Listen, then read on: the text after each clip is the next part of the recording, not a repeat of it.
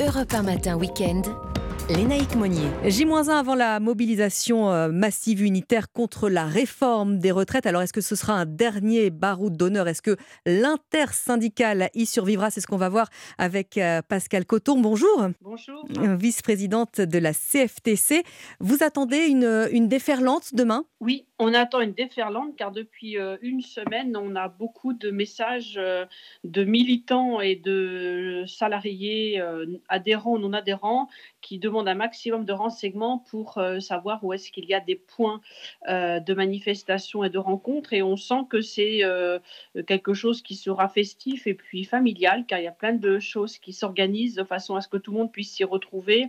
Et puis tous ceux qui n'ont pas pu manifester en semaine jusque-là, parce que financièrement c'était un coût que nous comprenons mille fois, et tous ceux qui ne pouvaient pas pour des raisons familiales venir un samedi, eh bien se disent là c'est férié, les enfants n'ont pas d'école on va pouvoir euh, enfin participer à cette journée de mobilisation qu'on attendait tant pour euh, dire que cette réforme des retraites est inadmissible. Parce que ce 1er mai est évidemment un jour férié et un jour chômé, c'est la fête du travail bien évidemment, euh, ce qui mettra probablement plus de monde, vous le rappeliez, dans, dans la rue. Quel est le message que vous souhaitez envoyer demain Alors le message qu'on souhaite envoyer, c'est de dire vous ne nous avez pas vus ou tout du moins vous nous avez squeezé dans votre ligne de mire, Monsieur le Président, depuis déjà des mois.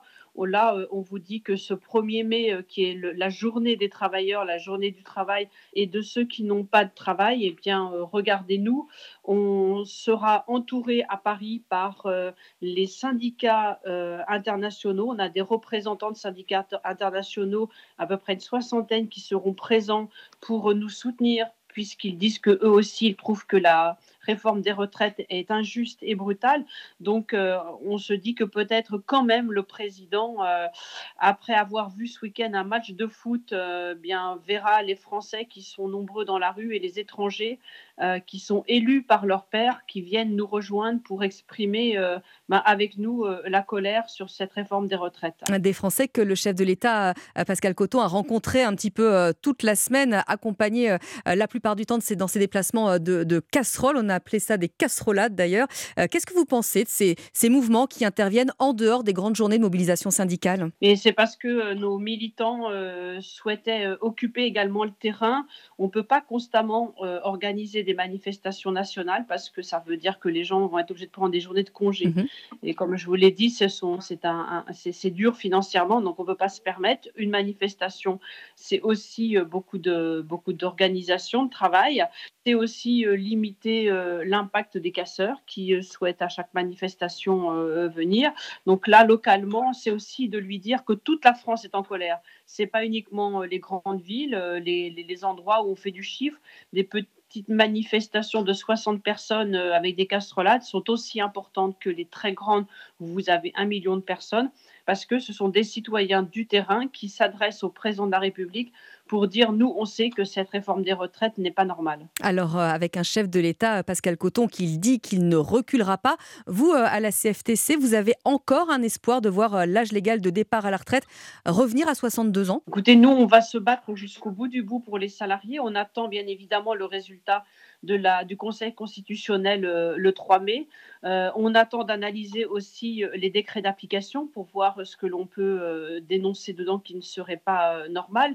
Et puis, on a aussi euh, les salariés qui euh, sont en train de nous faire remonter leurs dossiers, qui sont très inquiets puisqu'il y a des situations qui sont euh, particulières. Je vous donne l'exemple qui maintenant commence à être médiatisé de ces salariés qui ont pris des congés, qui ont additionné leur RTT, qui ont des comptes retraite et qui donc sont déjà en congé jusqu'au moment de leur départ en retraite. Seulement ceux qui sont nés après 1961 et qui vont aller en congé jusqu'au 1er septembre mhm. sont malheureusement impactés par la réforme et devront euh, trois mois, six mois ou euh, neuf mois de, travail. Donc, euh, ils ont reçu des lettres recommandées leur demandant de trouver une solution. Soit ils reviennent au travail, soit eh bien, ils sont sans solde. Là, ça devient dramatique et je ne peux pas comprendre que le gouvernement n'ait pas à l'avance préparé ces dossiers-là, essayer d'imaginer ceux qui seraient impactés négativement rapidement. Qu'est-ce qu'on va faire de ces salariés qui sont en congé, toujours considérés comme salariés, mmh qui risquent de se retrouver pendant plusieurs mois avec zéro euro à la fin du mois? Alors, euh, Elisabeth Borne a présenté euh, mercredi, vous l'avez sans doute suivi, sa, sa, feuille de route pour euh, les 100 jours à venir. Emmanuel Macron le lui avait demandé. L'un des objectifs, on l'a bien compris, hein, c'est de tourner la page et de faire revenir les syndicats à la table des négociations. Certains y sont prêts, d'autres pas. Quelle est la position, Pascal Coton, de la CFTC mais nous, on va se réunir d'une part en intersyndical. Euh, on a réuni aussi notre bureau politique euh, CFTC et notre comité national qui disent que après le 1er mai, il va falloir que l'on regarde si on ne doit pas retourner à des moments donnés à une table de négociation euh, parce qu'on on a peur que, en imaginant qu'ils travaillent sur l'usure professionnelle, par exemple, mais qu'il y ait uniquement le gouvernement et le MEDEF autour de la table des mmh. négociations et que la défense des salariés ne se fasse pas, voire même s'empire. Et ça, on ne pourra rien empêcher si on n'est pas autour de la table de la négociation. Donc, on va bien être obligé à un moment donné, pour protéger les salariés, de re-rentrer dans le jeu pour euh, défendre tous ces salariés qui vont se retrouver en difficulté. C'est sur euh, l'augmentation des salaires, c'est sur l'usure professionnelle, c'est sur l'emploi en général, le travail, les conditions de travail. On ne peut pas laisser euh, ce champ uniquement au gouvernement, vu ce qu'ils ont fait sur les retraites, et en face n'avoir que le MEDEF qui ne sont absolument pas impactés négativement par la retraite, ils sont même plutôt impactés positivement, puisque euh, eux, on ne leur demande strictement rien, sauf de pouvoir euh, bénéficier de deux ans de plus de salariés. Et vous comprendriez, euh, Pascal Coton, que certains syndicats, je pense à la CGT par exemple, ne souhaitent pas, eux, se rendre justement à cette table des négociations. Ce serait la fin de l'intersyndicale, hein, là, réellement. Ça serait peut-être la fin de l'intersyndicale, oui et non, parce qu'on peut toujours continuer une intersyndicale euh, sur d'autres sujets, que ce soit sur l'emploi, l'usure professionnelle, défendre ensemble, euh, ensemble les mêmes choses. Y aller ou pas, à un moment donné, on avait dit qu'on ne bloquait pas ceux qui souhaitaient euh, aller en égo ou, ou, ceux qui ne souhaitaient pas y aller. Donc chacun reprend, je dirais, un petit peu son, identité, mais dans le fond, l'intersyndicale peut perdurer encore des mois et des mois jusqu'à temps que on soit sûr que la réforme des retraites on puisse encore peser dessus. Avec euh, un mouvement qui aurait, euh, euh, qui serait sous quelle forme Alors de nouveau des grèves, de grandes journées de, manifestations ponctuelles? Écoutez, on ne s'interdit rien. C'est surtout le mouvement qui nous dit ne nous lâchez pas et on continue avec vous. Si on sent que le mouvement ne veut plus perdurer, bah, évidemment, il va falloir qu'on trouve d'autres actions.